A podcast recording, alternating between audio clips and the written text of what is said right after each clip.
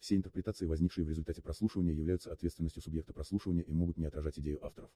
Привет, это подкаст «Хьюстон, у нас проблемы». С вами его ведущие Маша и Люба. Мы клинические психологи, и здесь мы говорим о психотерапии и психическом здоровье.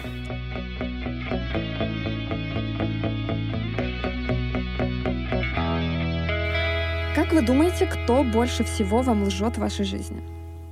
Может быть, э, ваша кошка, когда просит у вас еды? Нет, самый большой обманщик вашей жизни — это ваш разум. Да, то, что говорит вам ваш мозг, не всегда является рациональным и обдуманным решением. Так происходит не потому, что у нас какой-то злой разум, который пытается нас всегда обмануть, а скорее а, потому, что это эволюционно так сложилось, что наш мозг стремится к упрощению. Он такой немного ленивый. И это не хорошо и не плохо, потому что в некоторых ситуациях это нам очень помогает. Мы uh-huh. выжили благодаря каким-то быстрым автоматическим реакциям. Но бывают такие ситуации, когда это нам мешает. Uh-huh. И в психологии для этого даже есть э, определенное название, как автоматические реакции или, например, как когнитивные искажения. Это систематические ошибки мышления, которые мы периодически допускаем в нашей жизни. И вот мы сегодня бы хотели с вами поговорить об этом. Мозг, он как будто бы живет какой-то своей жизнью, э, по своим законам, интерпретирует информацию, которая поступает. Да и, в общем-то, мозг тот еще обманщик. Угу. И сегодня мы хотели бы рассказать немного про несколько таких искажений, которые, с одной стороны, как будто бы ну, неосознанные, нам тяжело их замечать, с другой стороны, они очень сильно влияют на наши с вами жизни. Угу. Вообще история изучения э, когнитивных искажений связана с фамилией Канеман. Может быть, некоторым из вас знакомы. У него есть потрясающая книжка «Думай медленно, решай быстро». И он э, начал свои изучения, э, когда пытался понять, как наши когниции влияют на способ принятия решений. И изначально когнитивные искажения как раз-таки изучались в той сфере. Но сейчас есть много новых современных исследований, в которых изучают в разных других сферах. И мы как раз хотим поговорить, как э, в нашей обыденной жизни какие-то когнитивные искажения могут проявляться, что с этим делать, чтобы сделать свою жизнь лучше. Так уж случилось, что в психологии не очень много признанных открытий, и это не стало исключением. это не стало исключением, да, но все равно спасибо за то, что этот человек является психологом. В общем, речь идет о человеке, который получил Нобелевскую премию по экономике, и при этом он первый вообще и единственный на данный момент человек-психолог, который получил Нобелевку. И получил он ее за изучение э, целого ряда когнитивных искажений, которые влияют на принятие решений человеком. Причем раньше считалось, что человек рациональное существо, и он может принимать свои решения, исходя там, из э, каких-то объективных данных, да, из реальности. Но э, изучение того, как принимают решения люди, показало то, что на самом деле человек очень иррациональное существо, и его поведение, оно очень сильно определяется разными ошибками и э, склонностями ума. И, в общем-то, ну, в психологии это называют когнитивные искажения, можно называть это автоматическими установками. Э, как угодно, так или иначе, это какие-то быстрые способы реагировать на происходящее. Они да? очень быстрые и упрощенные. Да, и упрощенные. Они, в общем-то, помогают адаптироваться в каких-то ситуациях, но очень часто они приводят к тому, что человек ошибается и делает какие-то, ну, не очень рациональные действия. И сегодня мы бы хотели, наверное, рассказать про несколько таких искажений, способов реагировать на реальность а, на каких-то примерах, на жизненных примерах, а, чтобы вы, наши слушатели, могли послушать нас, например, и в будущем пробовать отслеживать, как ваш мозг пробует использовать эти искажения. Угу. Поскольку э, когнитивные искажения это произвольная реакция, сделать их видимыми отмечать, что они с вами происходят, замечать это за собой, уже снижает вероятность того, что они будут у вас воспроизводиться. А значит, вариабельность решений в вашей жизни сразу увеличивается. Вы не делаете так, как было усвоено, а поступайте так, как будет, например, важно в данный момент. Вот. Но при этом мы не говорим, что какие-то автоматические реакции бесполезны. Есть ситуации, где это важно, нужно, и ваш мозг все равно будет это делать. Просто уменьшить процент вещей, где они не полезны. Если возвращаться к Кановану, э, он писал очень много разных ловушек нашего мышления, да, но вот э, одна из них, которая мне больше всего понравилась, это склонность нашего мозга недооценивать потери. Что это значит? На примере э, магазина и покупок. Э, вот эта склонность недооценивать потери, она заключается в том, что человек, который потратил, например, 90 тысяч на э, телевизор, он склонен э, недооценивать потерю денег, 90, минус 90 тысяч в кошельке, и склонен э, к дальнейшим потерям. То есть его уговорить купить еще что-то гораздо проще. И маркетологи, и продавцы очень, э, очень активно этим пользуются. Э, например, на кассе там, или на, э, на стойке, где покупают телевизоры, человеку могут начать предлагать различные там средства по уходу за телевизором, я не знаю, тряпочку для телевизора, средства для телевизора, поставку для телевизора, гарнитуру. И просто полный пакет. И в итоге э, там набегает, допустим, там тысяч пять, шесть, семь, и человек смотрит на эти пять-шесть тысяч и думает, ну, в принципе, как бы, ну, не очень много по сравнению с 90 mm-hmm. тысячами, да, и он проще соглашается. При этом, если взять, убрать из сознания знание о том, что 90 тысяч ушло только что из кошелька, 5-6 тысяч, вот эти, которые мы предложили, они покажутся ему достаточно весомой суммой. Вот. Так действует склонность недооценивать м- потери. Вот. Это, это... это чисто в экономике применимо. Или там, например, если я 10 лет работаю на работе и уже достигла каких-то результатов, то, наверное, мне будет сложно ее поменять и идти что-то новое, ведь у меня за спиной бэкграунд. Это так будет работать?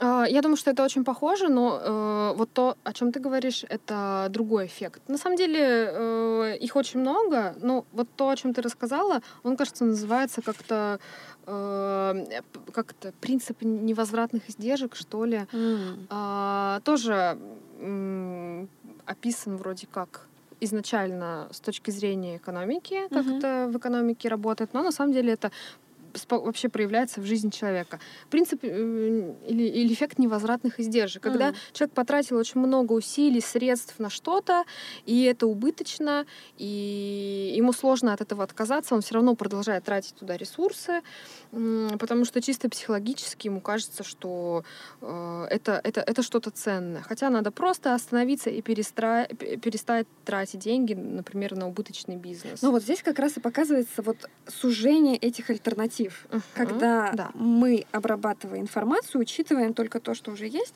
не за, несмотря на те последствия, которые будут потом в долгосрочной перспективе, что, как это будет развиваться. Да, да. Класс.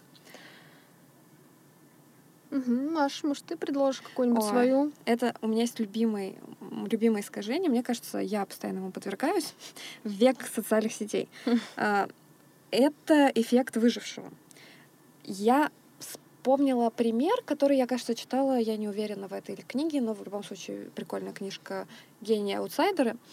Возможно, оттуда, но не суть.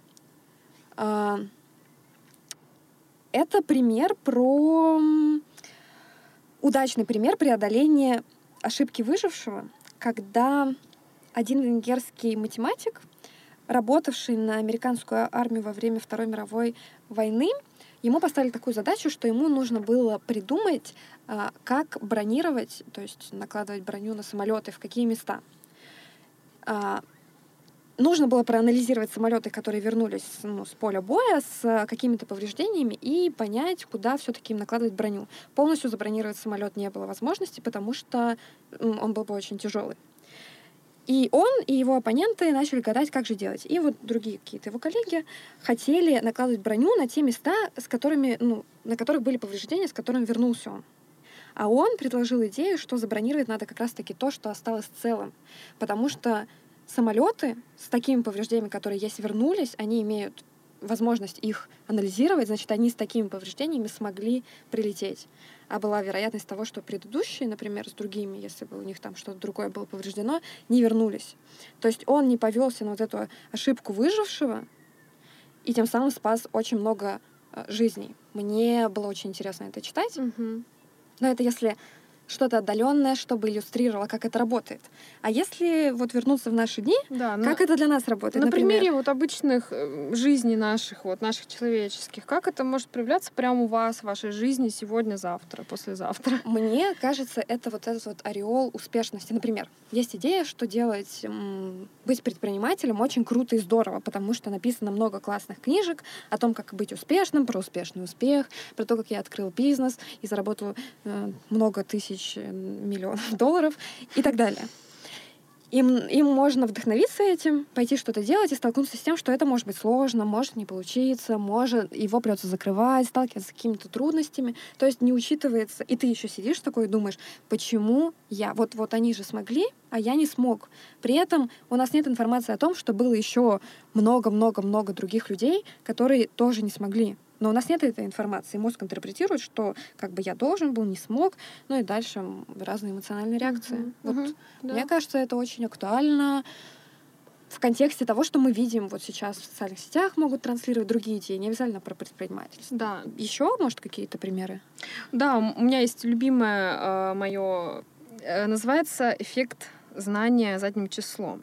Это про склонность мозга считать очевидную информацию, которую он только что узнал. Например, а, я вышла из дома и забыла зонт, и пошел дождь, и я промокла. И я начинаю себя критиковать за это. Ну вот как же так? Я же могла, э, там, не знаю, я же могла взять зонт. И мне это кажется очевидным. Ну, то есть вот эта причинно-следственная связь, выйти из дома без зонта и промокнуть. И я думаю, ну вот, какая же я растяпа. А, Я, я, я, же, мог- я же могла предвидеть это, я же могла это предвосхитить. Но на самом деле это эффект э, знания задним числом. То есть вот эта причинно-следственная связь, как бы зонт, э, отсутствие зонта равно промокнуть, она кажется очевидным, но когда я выходила из дома, на самом деле, если отмотать время назад, э, я бы сделала все то же самое, потому что на тот момент действовали разные причины. Скорее всего, мне показалось, что небо достаточно ясно. Скорее всего, зонт не попался мне на глаза. Скорее всего, э, были еще какие-то факторы, которые, ну, в итоге создали цепочку событий, по которым я не взяла зонт. И именно они все в совокупности являются причиной. Ну, то есть правильно Да. я понимаю, что постфактум стоять и думать, когда ты мокрый под дождем, что вот ты такая растяпа и не взяла зонт, вообще не будет продуктивным. Это бессмысленно абсолютно. Это только снижает настроение, и именно поэтому это считается когнитивным искажением. Слушай, мне сразу приходит вот этот вот пример про капитана очевидности Ага. South Park. Капитан Очевидность, слава богу, ты прилетел. Что стряслось? В горящем здании заперты люди, а пожар такой масштабный, что мы не можем к ним пробиться. Хм. Видите, вон те окна справа. Надо было построить там пожарные выходы для верхних этажей, чтобы люди могли бы по ним спуститься. Что касается крыши, надо было строить ее прочнее, чтобы там мог приземлиться вертолет. Ну, конечно! Видите вот то здание слева? Да? Его вообще не надо было строить, потому что теперь негде ставить пожарные машины. Понятно? Ну что ж, моя работа здесь окончена. Я полетел. Прощайте. Когда ты говорила про, я не помню, называла ли я предыдущее искажение своим любимым, но вот я вспомнила то, которое э, часто всплывает у меня в голове. Потому что это немного в контексте того, что мы здесь обсуждаем, про Мгм. психотерапию. В общем, есть такой феномен, как эм, эффект Даннингена... Дани... Давай, Маша, вторая попытка, у тебя получится. Эффект Даннинген... Да- Чё? Даннинга-Крюгера. Ой-ой-ой. Евро. Эффект Даннинга-Крюгера. э, В общем, он заключается в том, что люди, которые имеют низкий уровень э, квалификации, принимают неудачные решения, и при этом они не способны осознавать свои ошибки, опять же, в силу низкого уровня своей квалификации, но при этом очень уверены, что они классные и крутые. А, Почему я сказала, что это привязано к терапии? Потому что вообще в, в нашем формате, в российском, много специалистов, которые ну, как-то мы вначале говорили, что развитие, это значит, надо постоянно что-то делать, методы должны быть эффективны и так далее, но некоторые специалисты продолжают делать одно и то же, ты задаешься вопросом «почему?», но, в принципе, вот ответ «почему?».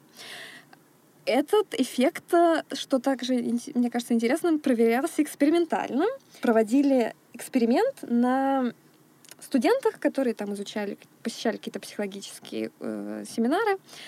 У них была основная гипотеза в том, что люди, которые обладают низкой квалификацией, для них характерен ряд особенностей, ну, таких как они склонны переоценивать собственные умения, они не способны адекватно оценивать э, высокий уровень компетенции у других людей и не способны осознавать глубину своей некомпетентности. Я сейчас, к сожалению, не помню полностью дизайн этого исследования. Насколько я знаю, что гипотеза была подтверждена, они несколько раз еще э, репрезентацию ее делали.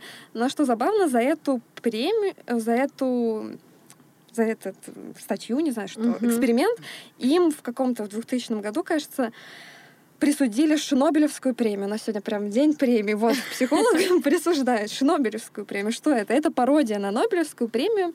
Она как-то так звучит, чтобы то, что заставило посмеяться, но впоследствии задуматься. И это на самом деле так. Ведь это вроде смешной эксперимент, но результат у него довольно интересный.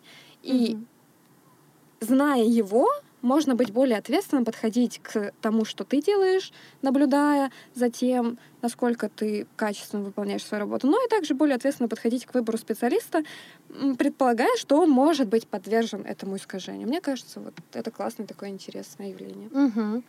Я сейчас задумалась о том, что, наверное, это не очень приятно осознавать, что чем более профессиональным ты становишься, то есть чем больше у тебя знаний о том, как работает твоя профессия, тем тем больше у тебя сомнений в самом себе. Да, Люб, кстати, да. У этого эффекта же есть оборотная сторона, что то есть люди, которые менее квалифицированы, они думают, я классный, а люди, а для людей, которые обладают большей квалификацией, они постоянно пребывают в сомнениях о том, ш, ну, что им делать. Угу. Нет, не что им делать, что они делают, ну, делают они правильно или нет, насколько они хороши, у них как бы уровень уверенности в своей компетенции ниже.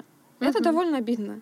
Да. Но да. если вы замечаете это у себя, что вы часто сомневаетесь. Это может быть говорить о том, что вы молодец, поэтому продолжайте делать все дальше. Продолжайте сомневаться в себе. В смысле, продолжайте работать. Так, мне еще приходит в голову так называемая а, иллюзия частотности. Что это значит? Бывает так, что когда человек узнает какую-то информацию недавно, и она в последующем появляется вновь спустя какой-то непродолжительный период времени, то она воспринимается как необычно часто повторяющаяся. Ну а дальше уже это можно раскрутить до чего угодно. Ну то есть какие могут быть примеры? Ну, например, я не знаю, в интернете я что-то встретила, какую-то информацию новую я прочитала, и все, и я теперь замечаю эту информацию где угодно, и мне кажется, что происходит какая-то магия, и я просто думаю о том, что черт, это что-то, наверное, важное. Ну, то есть я, ну, как, в зависимости от того, какое у меня мышление, я могу раскручивать это до каких-то вообще масштабов и там, до уровня бреда, что я не знаю, Вселенная мне что-то хочет сказать. Или, О, знаки Вселенной, кстати, да. Знаки Вселенной, да, да. И это может быть, с одной стороны, очень чем-то безобидным, что классно, это весело, почему нет. А может быть, быть такие ситуации, когда лучше не полагаться на это, а все-таки размышлять, как и что происходит и почему. И поскольку есть такой эффект, то это может всего лишь связано с тем, что это сочетание селективности нашего внимания, когда он выбирает то, что уже видел, угу. с тенденцией к подтверждению своей точки зрения. То есть получается вот этот феномен иллюзии частотности — это сочетание двух других когнитивных искажений — селективность внимания и склонность к подтверждению своей точки зрения. Да, селективность внимания это означает э, то, что наше внимание, оно просто склонно фокусироваться на чем-то одном, там, выискивать, не знаю, какую-то информацию. Кстати, склонность к подтверждению своей точки зрения тоже очень интересный феномен. Это да. из разряда например, два, ну, беседа между двумя людьми, один говорит, там, от курения бывает рак легких. Ну и, соответственно, высокая летальность. И mm-hmm. второй говорит, нет, вот у меня там брат, сват, дядя, тетя, они всю жизнь курят и жили до 100 лет. Mm-hmm. И поскольку он это видел своими глазами, это его точка зрения, он склонен ее подтверждать, соответственно, опираться на нее. Да, и причем, скорее всего, ну, и как эффект работает? Человек игнорирует противоположные аргументы, то есть э, куча людей с раком легких, которые курили, он будет это игнорировать, но он будет очень сильно фокусировать свое внимание на примерах, которые э, подтверждают его точку зрения. Разум наш очень изобретателен. Да, он придумает все, что угодно, лишь бы э, упростить этот мир и чтобы ему было проще, потому что он очень ленивый и, в общем-то, направлен на одно единственное, чтобы выжить. Да. И он так формировался как раз-таки в ходе эволюции. Были причины, почему мы думаем так, как мы думаем. Но хорошая новость заключается в том, что раз мы так научились делать, мы можем переучиться это делать. И если вы замечаете, что с вами что-то происходит, можно обратиться к тому, может быть, в этом участвует ваш разум, угу. скорее всего. Скорее, всего, есть, да. он замешан. И вырабатывать к себе вот эту внимательность а, к тому, что управляет вашими решениями, вашим поведением. Как мы уже говорили ранее, поскольку это когнитивные искажения — это непроизвольные реакции. Если мы делаем их видимыми, заметными, то они уже снижают свою частоту. Вы становитесь как бы осознанными к тому, что с вами происходит, увеличиваете альтернативу для выборов и улучшаете свою жизнь каким-то образом таким. Ну, как минимум, вы становитесь свободными. То есть э, вы можете, в общем-то, выбирать и действовать привычным образом, но чтобы этот выбор появился, нужно заметить то, как работает ваш мозг. Ну и вообще внимательность к тому, как работает э, ваша голова, ваш разум, э, она помогает снизить критичность вот к этим э, мыслям самокритики, например. Ну, то есть, чем больше я наблюдаю за тем, как работает мой мозг, как формируются у меня мысли, откуда они вообще э, берутся, тем меньше я автоматически верю всему, что угу. происходит у меня в голове. Удивительный и, опыт. Да, это очень удивительный опыт, вообще понимание того, что твои мысли это как бы всего лишь часть, какая-то маленькая часть тебя. Угу. И можно начать это делать, например, вот с этого, смотреть, как и на что вы реагируете. Я хочу уточнить, что если те примеры, которые мы приводили сегодня, вам не близки, то это нормально, потому что у нас есть индивидуальные различия, кому-то присущи те или иные в разных ситуациях, очень много разнообразия. Вы можете ознакомиться с темой, мне кажется, например, уже мы говорили, что э, книжка «Думай медленно, решай быстро» очень хороша, и вообще, в, наверное, в Гугле куча информации об этом. Да, и вообще, если у вас есть какие-то интересные мысли на этот счет, вы можете писать нам на почту. А, она Которая указана... у нас в описании всегда указана. Ссылка в описании, да. Вы можете писать свои предложения, свои размышления, а возможно, даже если вы с чем-то не согласны, тоже обязательно пишите, это будет очень интересно. А если вы заметите, обязательно, если вы заметите у себя проявление какого-либо когнитивного искажения, пожалуйста, пишите, потому что жизненный случай — это всегда очень интересно, поэтому будем рады. Угу. Да. Ну, будем заканчивать тогда. Как мы это обобщим? Первый вывод — это внимательность. Она очень полезна, она дает вам выбор, свободу и способность гибко быть, быть гибким, психологически гибким. Да. Первый и последний. Это он и был. Ладно, я думаю, все. Всем пока. Подписывайтесь на наш телеграм-канал, э, пишите комментарии к нашим постам, пишите... И комментарии в э, подкаст. Apple подкастах. В Apple подкастах, Google подкастах. Мы будем очень рады и очень, очень рады, если вы нас поддержите. Это будет очень здорово. Да, будет здорово.